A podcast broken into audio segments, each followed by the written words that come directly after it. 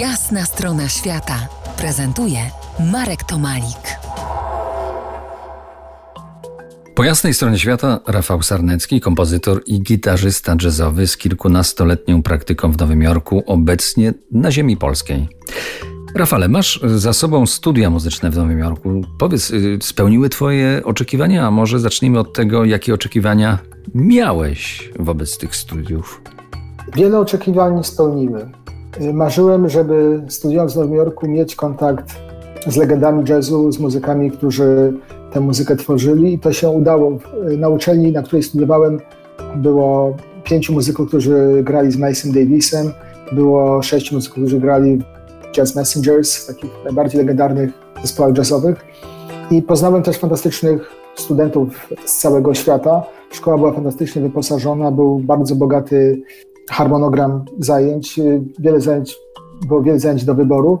To, co mnie troszkę zaskoczyło, to fakt, że studia na takiej uczelni wcale nie gwarantują tego, że wszyscy absolwenci będą dobrze grali jazz. Wydawało mi się, że uczelnia, która jest tak dobrze przygotowana do kształcenia, jakby będzie gwarantowała jakiś taki minimalny poziom, że każdy muzyk wychodzący z takiej uczelni będzie takim w jakimś zakresie profesjonalnym muzykiem przygotowanym do grania na scenie nowojorskiej. Okazało się, że jednak nie, że wielu muzyków wychodząc z takiej uczelni jednak nie zdobyła tych umiejętności, które są niezbędne dla muzyka, żeby rzeczywiście aktywnie uczestniczyć w życiu muzycznym Nowego Jorku.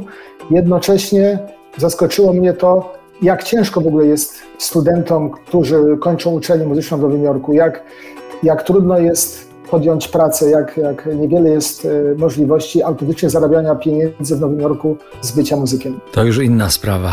Dobrze, studia ukończone. E, czas, aby kontakty zaczęły dobrze pracować, aby złapać ten kontrakt.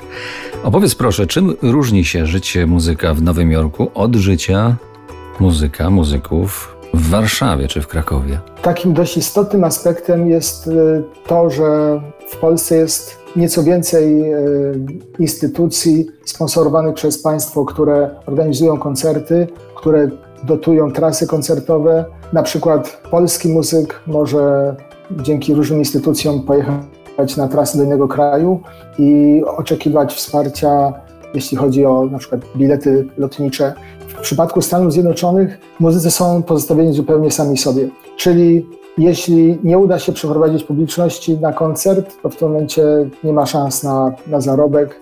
Tak w skrócie mówiąc, życie muzyków w Nowym Jorku jest dużo trudniejsze. W Polsce wielu muzyków narzeka, ale z tego co obserwuję w Nowym Jorku było po prostu jeszcze trudniej. Okej, okay. posłuchamy teraz muzyki RMF Classic, a za kilkanaście minut wrócimy do naszych nowojorskich wojaży. To jest jasna strona świata w RMF Classic.